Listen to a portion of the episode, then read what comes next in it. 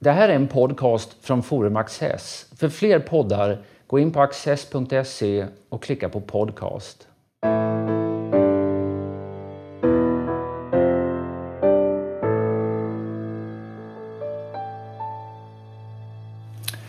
Välkomna till Studio Access. Idag ska vi tala om eh, desinformation, journalistiskt arbete under mycket besvärliga omständigheter. Och vi gör det med utgångspunkt från en nyutkommen bok som heter Vilseledning och som är skriven av statsvetaren Stefan Olsson. Eh, tidigare bland annat verksam vid Totalförsvarets forskningsinstitut. Varmt välkommen. Tack så mycket. Du har skrivit om ja, kan man säga, in, rysk informationskrigföring eh, i allmänhet och lite grann hur det påverkar Sverige i synnerhet. Mm. Eh, du börjar din bok med två, så att säga, talar om för läsarna att jag har två grundläggande antaganden, premisser, saker som ni bör vara medvetna om. Den första av dem är det pågår ett informationskrig mot Sverige från den ryska statens sida. Och det andra är att man behöver inte vara dum för att bli lurad ja, det. i detta sammanhang. Hur belägger du att det pågår ett informationskrig mot Sverige?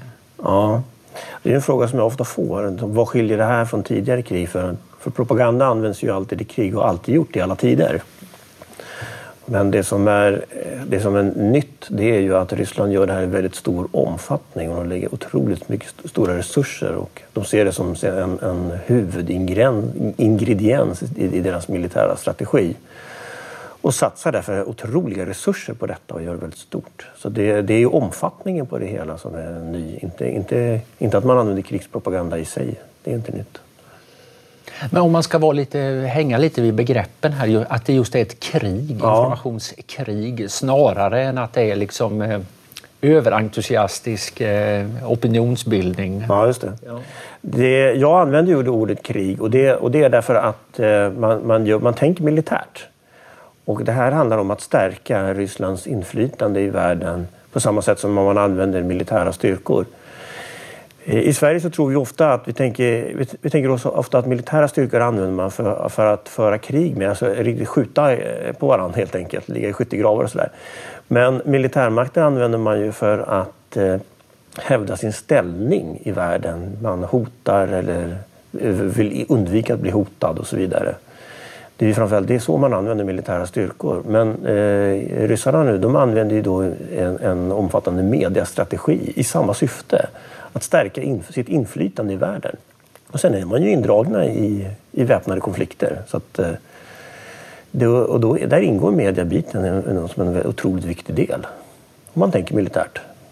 Så man kan säga att det finns, ja, det, det, har ju, det finns ju exempel nu på verkligen bokstavligt militärt krigföring från rysk sida i Georgien 2008, i Ukraina. Ja. Och din bok hämtar ju sina exempel från Ukraina-konflikten. Vi ska komma tillbaka, tillbaka till dem. Men kan man säga att det pågår ett militärt krig där som enligt det ryska sättet att se på saken också motiverar ett informationskrig på mycket bredare front? Där ja. det inte riktar sig just mot Sverige men... Ja, precis. Ja. Därför att i, i ryskt perspektiv, om vi tar Ukraina som jag då har skrivit min bok om det fallet. Mm. Då är ju det Eh, man kan säga att där går ju den fronten i, i konventionella termer. Det är där man skjuter på varandra på riktigt. Men fronten i, i bred mening, det är ju hel, det är Ryssland mot västmakterna. Definierat som EU och NATO kan man säga. Och där är ju Sverige en del, för vi är en del i EU och vi är också ett samarbetsland till NATO, så vi ingår ju i väst. Och då kan man ju säga det att vi är ju den norra flanken i, i, det här, i den dragkampen. Även om just då det själva skjutande kriget, det pågår i Ukraina. Så på så vis är vi indragna och då finns det intresse från rysk sida att påverka Sverige. Är Sverige mer utsatt än andra länder i, i vår närhet? Nej, det skulle jag inte säga, men, men eh, vi är ju utsatta och det, och det är inte så svårt att räkna ut varför heller. För att EUs motdrag har ju, eh, tillsammans med eh, NATO-länderna och det vill säga då USA och Kanada så har man ju det, västsidan har ju, har ju deras mm, har ju infört sanktioner mot Ryssland ekonomiska sanktioner. Och det är EU som fattar beslut om detta. Och ett av de drivande länderna i det här det är ju Sverige. Och Sverige ligger på hårdast här tillsammans med Polen och de baltiska staterna. Och, eh, Tyskland och Frankrike har ju, har ju mjukare linje. Så att det, är, det är mycket stort intresse för, för Ryssland att eh, på, försöka påverka Sverige. Absolut. Om vi eh, tar din andra premiss här, det, det här om att eh, det är viktigt. Att, varför är det viktigt att påpeka just det här att det är lätt att bli lurad? Ja, det har med ordet propaganda att göra. Och jag har ofta sagt att jag skrivit en bok om propaganda, men det är svårt att säga det därför att propaganda, då tänker vi oss politisk propaganda eller eh, annan propaganda där, där, man försöker övertyga. För, att det, för när de eh, politiska partierna bedriver valkampanj då försöker de ju övertyga människor att göra ett val.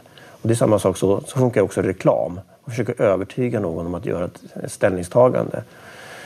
Men i det här fallet så handlar det inte om att man försöker ändra attityder eller, eller på något sätt ändra åsikt hos någon utan den, in, den, information som man går ut med den kan ju vara falsk och det handlar om att vilseleda. Då, är det inte så att, då kan du inte bli lurad på något sätt. Du blir inte lurad på det, i den bemärkelsen så att du börjar tro på någonting som är falskt. Men snarare är det så att du ser att det är falsk information och, eh, men, du, men du vet inte vad som är sant då bakom den falska fasaden. Och då är inte du egentligen lurad i den bemärkelsen att du börjar tro på någonting annat. Men du, du ser ändå inte vad som händer. Och då är det fel att säga att du är lurad. Men du, ändå, du kan ändå inte se sanningen. Nej, och det skiljer sig kanske lite. Peter Pomorantsev som har varit gäst här i Studio Access tidigare, han talar ju om att propagandan har skiftat lite karaktär. Att det fanns på gamla Sovjetunionens tid försökte man få folk att tro att det var bra i Sovjetunionen och dåligt i väst. Nu är det mer att eh, ja, det, det, är fortfarande dåligt i väst i propagandan. Men det är nästan så att man kan säga att det är dåligt i Ryssland också i den här propagandan utan det är relativiseringen som är själva poängen och att, mm. att man skapar osäkerhet. Jag tror du använder begreppet propaganda som rökridå. Ja, det, det, handlar mer om att skapa en känsla av ja, otydlighet ja. och att ens sanning är så god som någon annans. Ja. Det Pomeranze påpekar det är att man, mycket av det här syftar till att sänka trovärdigheten hos de etablerade medierna. Mm. För det gör ju att avsändaren, man kan, att eh, läsare eller tittare alltid kan misstro eh, kanalen. Då, och då, det länkar också in i den här föreställningen om att det finns inga sanningar utan allting är postmoderna perspektiv fram och tillbaka. Och eh, kan man underblåsa de, de föreställningarna då har man, då har man en bra grogrund för att lägga ut liksom falska historier. Det finns ju alltid någon som tror på det då.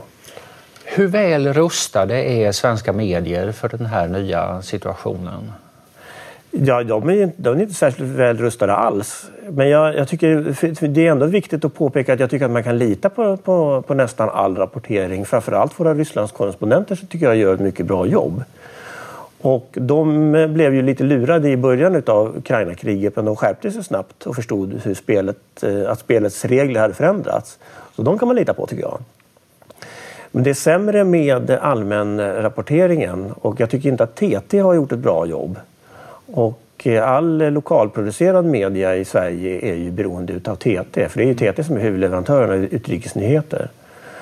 Och det är inte lätt att vara allmän reporter på en lokaltidning och ska lägga ut webbnyheter och sen så kommer något spännande från Ryssland och ska man lägga ut det eller inte? Ja, då kanske man gör detta, men då kan det visa sig att det är en falsk nyhet. Och där tycker jag att tidningsredaktionerna mm, måste skärpa sig, framförallt TT borde skärpa sig.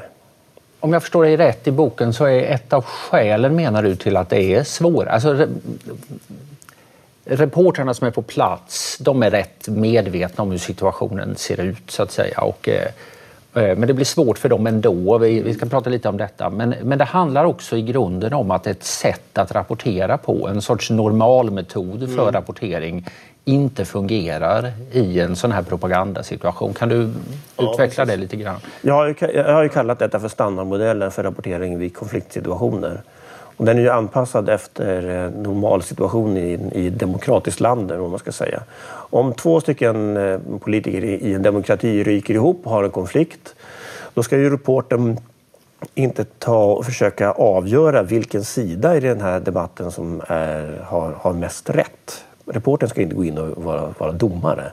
Utan då gör ju en, en reporter att eh, hon eller han då rapporterar vad, vad, vad, vad båda sidorna säger. För i någon mån så har ju både, varje sida eh, i rätt i, i, i, i viss mån. Man har ju olika perspektiv men båda perspektiven kan, gör ju liksom, eh, de gör ju anspråk på att eh, beskriva sanningen. Så de har ju legitima sanningsanspråk kan man säga. Det är väl så att blåljuger den ena sidan, då kan det finnas men, ett, en uppgift för reporten att ja. korrigera detta. Men, men så ser ju inte debatten ut speciellt Nej, ofta. men det vanligaste är ju att en reporter inte måste gå in och granska påståenden därför att i en, i en demokratisk debatt då finns det ju andra som reder ut vad som är sant och falskt och så vidare. Mm. Men eh, Eh, i, i, en, i, en, situation där man har en, eh, där en, en part ljuger rakt av. Då blir det lite svårare att bara att den, den ena sidan säger så här och den andra sidan säger så här. Och sen så ska liksom tittaren eller läsaren då bilda sin uppfattning och då ska sanningen ligga någonstans mitt emellan. Men, det, men så, kan man, så kan man inte göra när, när det handlar om två, en sida där den som är helt falsk och som är sann. Eller det finns två, eller det finns två sidor som har legitima sanningsanspråk. Man kan liksom inte bara, det, det, handlar inte om att man ska dra någon slags... Det är inte man kan inte kompromissa med de här två bilderna och sen få ut någon slags sanning.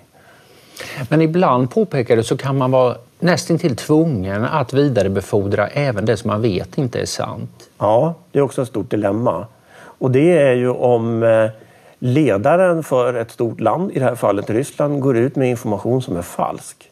Då måste ju en eh, utrikesreporter ändå rapportera vad ledaren säger därför att det har ju ett, eh, det har ju ett nyhetsvärde. Det är viktigt att veta detta.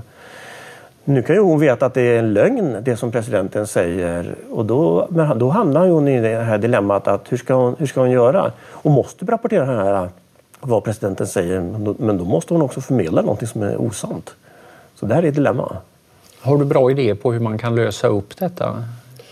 Ja, jag, jag, menar ju att man måste eh, fylla ut en sån artikel med ytterligare information som gör att en läsare kan bedöma sanningshalten hos den här den världsledaren då som talar. Nu har jag, hittar jag exempel där eh, våra reportrar inte har gjort så utan man har tänkt sig att eh, läsarna ska förstå att det här förmodligen är osant av sig själva. Man tänker sig att läsarna, många läsare är ju intelligenta så de förstår, de kan ju genomskåda lögnerna ändå. Men eh, jag är inte så säker på att det alltid blir rätt ändå. Så jag tycker på något sätt att lösningen skulle vara att eh, göra en del av de här artiklarna lite längre faktiskt. Mer information. Det är klart att i papperstidningen kan man då alltid säga att utrymmet är begränsat och att det, vi hade det med det här och det har fallit ja. till golvet på eh, bortklippt mm. av en numera symbolisk sax liksom på, ja. på redaktionen. Men nätet ger ju då större möjligheter. Ja. Men det är klart att rent, kapaciteten måste ju vara en gränssättande faktor här också. Att det är, det är få personer som ska täcka ja. ett ganska komplicerat eh, material. Ja, det finns ju begräns ty tydliga begränsningar och det är ju att de är få. Det är dyrt att hålla sig med specialreportrar för redaktioner. Det är begränsat format i tidningar men det är även begränsat format i, på, i, på, i radio. Det, ska det blir pressläggning snart. Det är, det är svårt att hinna med att kontrollera uppgifter. Allt det där är, är ju eh, svåra problem att, att hantera men man måste ändå lösa det på något sätt. Johanna Hildebrand, erfaren krigsreporter som har skrivit förordet till den här boken, hon föreslår ju i, i sitt förord att, eh, att det här borde bli läsning på landets journalistutbildningar. Mm. Vi får se hur det går med det. Ja. Eh, man kan också tänka på mottagarna, alltså nyhetskonsumenterna, läsarna, tittarna, radiolyssnarna. Hur, hur väl förberedda är de? Hur stor del av tolkningsansvaret har de? Ja, det är egentligen inte en fråga som jag kan svara på utan det är på något sätt eh, tid, eh, tidningar och tv och radio som får avgöra liksom, vad kan man vad kan man förvänta sig av, av eh, allmänheten att de ska förstå? Så jag har egentligen ingen uppfattning om det för att det är svårt att kräva saker av allmänheten. Den är ju som den är. Det är, det är liksom inte mitt ansvar. Nej, det, men om man formulerar om frågan lite grann, ja. det har, du har väl rätt i det. Men att, eh, eh, finns det insatser som är möjliga att göra för eh, totalförsvaret eller för mediebranschen ja. som på något sätt förbättrar eh, allmänhetens eh, ja, förmåga att tolka Ja, eh, jag menar, staten måste ju naturligtvis och, och, skaffa sig den gamla tidens psykologiska försvar och göra såna, den här typen av granskningar kontinuerligt och utbilda journalister. Jag menar, på den gamla tiden så hade vi ju till och med krigsplacerade journalister. Mm. De övade man så att de skulle förstå såna här vad som skulle hända vid en eventuell krigssituation. Och det tycker jag det skulle staten kunna göra igen just på grund av det här. Men staten kan ju inte gå in och, och säga liksom hur, hur, medierna ska arbeta, för det får de ju tänka ut själva. Men mediebranschen borde ju ha ett, ett eget, vilja göra det här själv. Av det enkla skälet att det kommer att höja kvaliteten på deras rapportering. Så de, de lär sig de här frågorna och, och eh, diskuterar det och, och, och, utbildar sig själva så kommer ju deras eh, nyhetsrapportering bli bättre. Det borde ligga i deras intresse. Mm.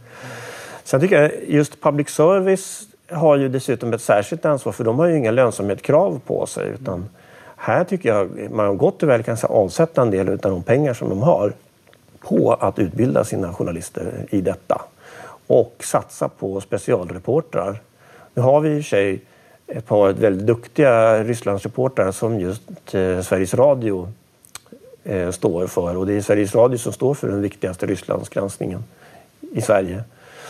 Men eh, det skulle ju även eh, Sveriges Television kunna göra. Och, eh, och jag vet inte hur, hur de privata bolagen gör men jag tycker att det på något sätt även att stora koncerner som Bonnier och Schibsted borde ju vara intresserade av kvalitet i alla fall.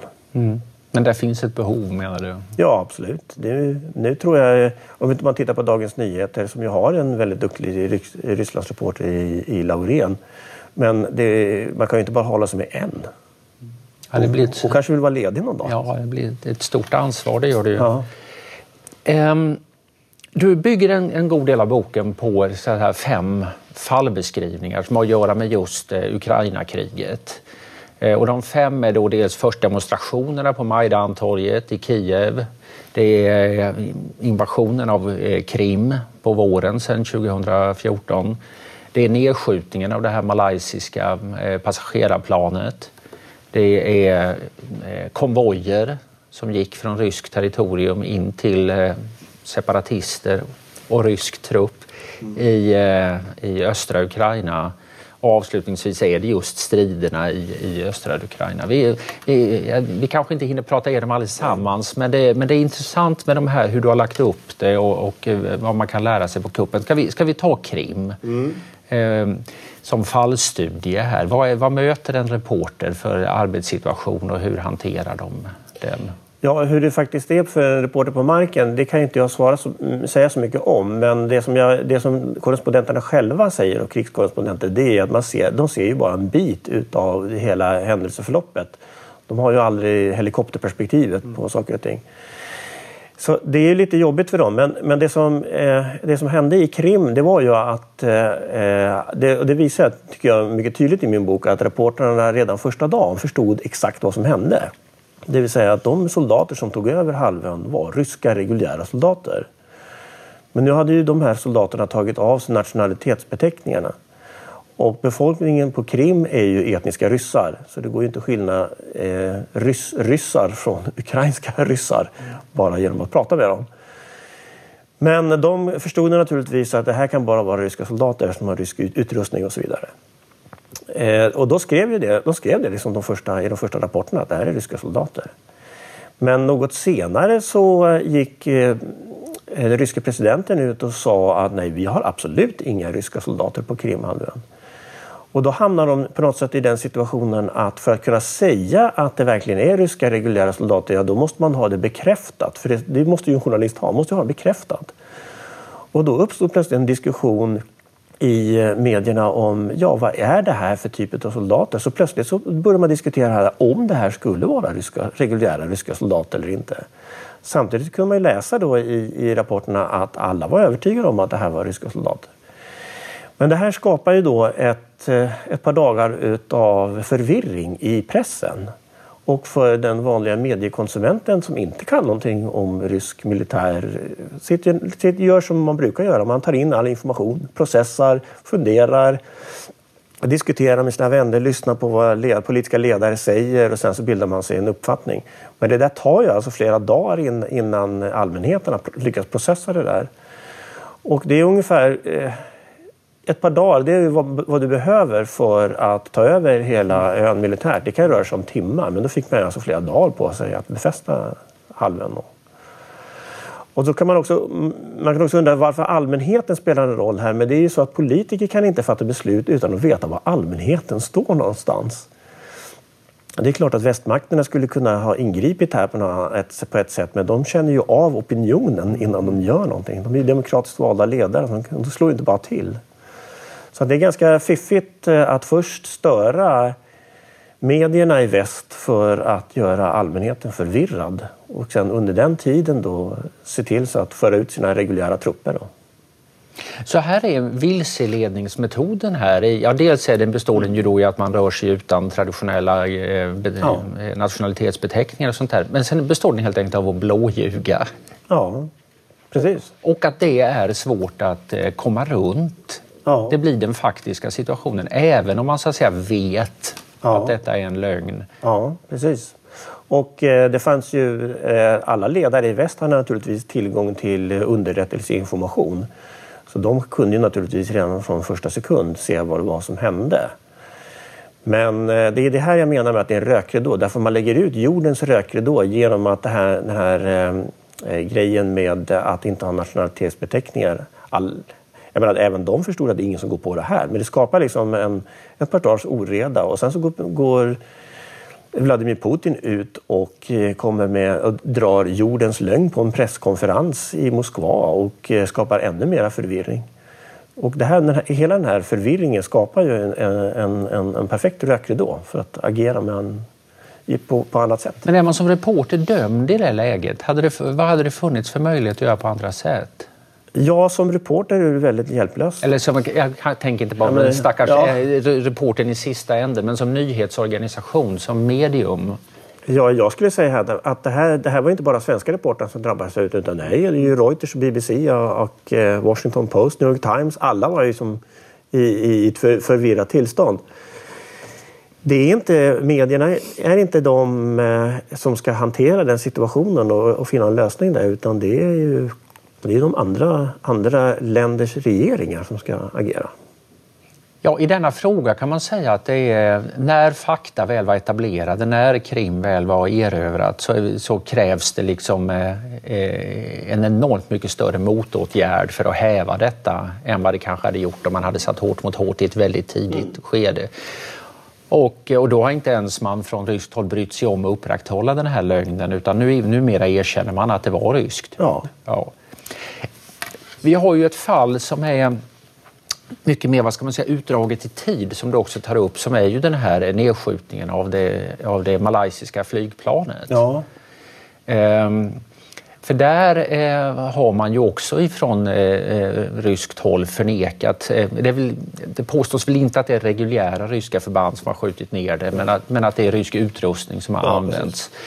Ehm, och nu kom i dagarna här en, den stora eh, nederländska, håll, håll, nederländsk därför att det var så mycket nederländska medborgare ombord på planet, utredningen där man har gått igenom vad som förefaller minutiöst all dokumentation som finns och väldigt entydigt slår fast, inte vilka individer som är ansvariga, men att det var en, eh, ja, en projektil från marken mm. nästan precis varifrån den ja, avfyrades och att det här batteriet hade kommit in från Ryssland och åkte tillbaka till Ryssland. Så vidare. Så vitt jag förstår så, så tvärnekar man ändå ifrån ja. eh, ryskt håll. Ja, precis. Kommer man att kunna fortsätta med det? Funkar lögnen i detta fall när det är en sån utdragen historia? Eh, nej, i, i, det här fallet eh, det här är ju helt ett, eh, en, eh, av en annan karaktär. Och eh, här var det ju så att det, jag fick intrycket av att det här kom som kalldusch även för dem. Därför att det kan man se i, den, i, de, i de ryska propagandakanalerna att eh, när nyheten kom så är det tyst, kanske en eller två dagar. Sen drar eh, den stora propagandaapparaten igång och då försöker, försöker man komma med olika alternativa förklaringar. Och sen har man eh, försökt spinna vidare på de här olika alternativa förklaringarna. Och eh, det här kommer man naturligtvis aldrig komma undan med. Men alternativet är ju att erkänna att, det, att den här nederländska utredningen visar att det är att det är de ryskstödda rebellerna som har skjutit ner planet med hjälp av rysk utrustning. Och då, då måste man erkänna att det är en, en brottslig handling förmodligen. Jag, jag, jag kan inte juridiken så bra men det skulle kunna vara fråga om krigsbrott då. Eftersom man skjut, eller det måste vara krigsbrott när jag tänker efter eftersom man skjuter mot eh, ett civilt mål. Och då är ju Ryssland delansvarigt i detta, men det kommer de ju aldrig erkänna. Och då är det bättre, och då, kan, då, kan man bara, då fortsätter de ju med eh, att driva de här lögnerna för de har inga problem med att, att ljuga. Mm. Men i detta fall, liksom som du, det här undersökningskommissionen hade inte hunnit komma med sin rapport när du skrev boken. Nej. Eh, I alla fall inte den här andra omgången. De tvingas insistera eh, mot bättre ja. vetande på ett sätt som någonstans inte fungerar. Och den här gången bar det inte från början heller. Så det är, tiden är väldigt central här. Eh, ja, hur menar du då? Jo, jag menar att snabbheten. Krim var det förberett ja, och man visste precis hur man skulle tackla ja. det hela. Och då får det en helt annan kraft än ja. när man ska hantera en, en uppkommen situation. Krim, där är det ju alltså en genomtänkt militär operation från högsta ledning till fotsoldaterna där, där man alltså planerat hur man ska göra. Mm. Och det är ju väldigt skickligt genomfört. Men, eh, men det var proaktivt, det här var ju reaktivt. Mm, mm. Här var man, råkade man ut för en sak som man, som man ju inte, inte hade velat råka ut för. Det, finns, det, var aldrig någon som, det fanns ingen, finns ingen rysk plan för att det, skulle, det skjut, att det planet skulle skjutas ner. Utan man var tvungen att svara på någonting och då svarar man med de här många olika teorierna och de är mer eller mindre sannolika. Och man har inga problem med att lägga ut eh, komma med motsägelsefulla teorier utan, och, sen, och så följer man på och förnekar. Och jag tror att det du är ute efter är väl frågan liksom, varför vidhåller man de här eh, historierna som, som har visat sig vara felaktiga när det finns en mycket bättre bevisläge på, på den andra sidan. Så här, hur, hur, kan man hålla på med det? Men det, eh, det handlar om att man, eh, man, förlor, man, man skäms inte för att eh, eh spela det här spelet. Man tycker inte att det spelar man, man, man försöker inte vinna i trovärdighet. Du tycker att deras trovärdighet far ut genom fönstret men de bryr sig inte om sin, sin trovärdighet gentemot dig. De är inte intresserade av detta. Mm. De, är inte, de tänker mycket mer i termer av att det här är en kamp och det gäller att stå still här nu så att man inte åker på en snyting. Och då spelar det ingen roll om man ljuger eller inte. Det är inte att vara dygdigast som nej, gäller. Nej, det gäller att vinna maktkampen. Tror du bara avslutningsvis, tror du vi har att se fram emot ännu mer av detta? Är det på väg att eskalera? Inte, Nej, inte själva Ukraina, men, eh, men informationskrigföringen i övrigt? Inte eskalera, men däremot kommer det nog vara på den här nivån. För nu är Ryssland väldigt aktivt i Syrien också. Mm. Och eh, jag vet inte eh, vad som har hänt de senaste dygnet, men eh, nu har ju USA meddelat att man, inte, att man inte kan förhandla med Ryssland på grund av att man bedriver ganska intensiv krigföring där. Och, eh, man har, och det har ju någon, om man säger så här, någon har bombat eh, sjukhus i Syrien. Men det finns ju inga ryska erkännanden på den här sidan. Så att jag tror ju liksom att vid nästa krigsäventyr som Ryssland är indraget i, oavsett om det är Ukraina eller Syrien eller någon annanstans, så kommer det här vara normalbilden. Och det verkar som på den ryska utrikespolitiken att de tänker vara väldigt aktiva också. Så att det här kommer nog vara så här. Så det är något vi behöver vänja oss vid ja. och lära oss att hantera. Ja. Stefan Olsson, tack så hemskt mycket. Ja, tack så mycket. Och tack för att ni har tittat.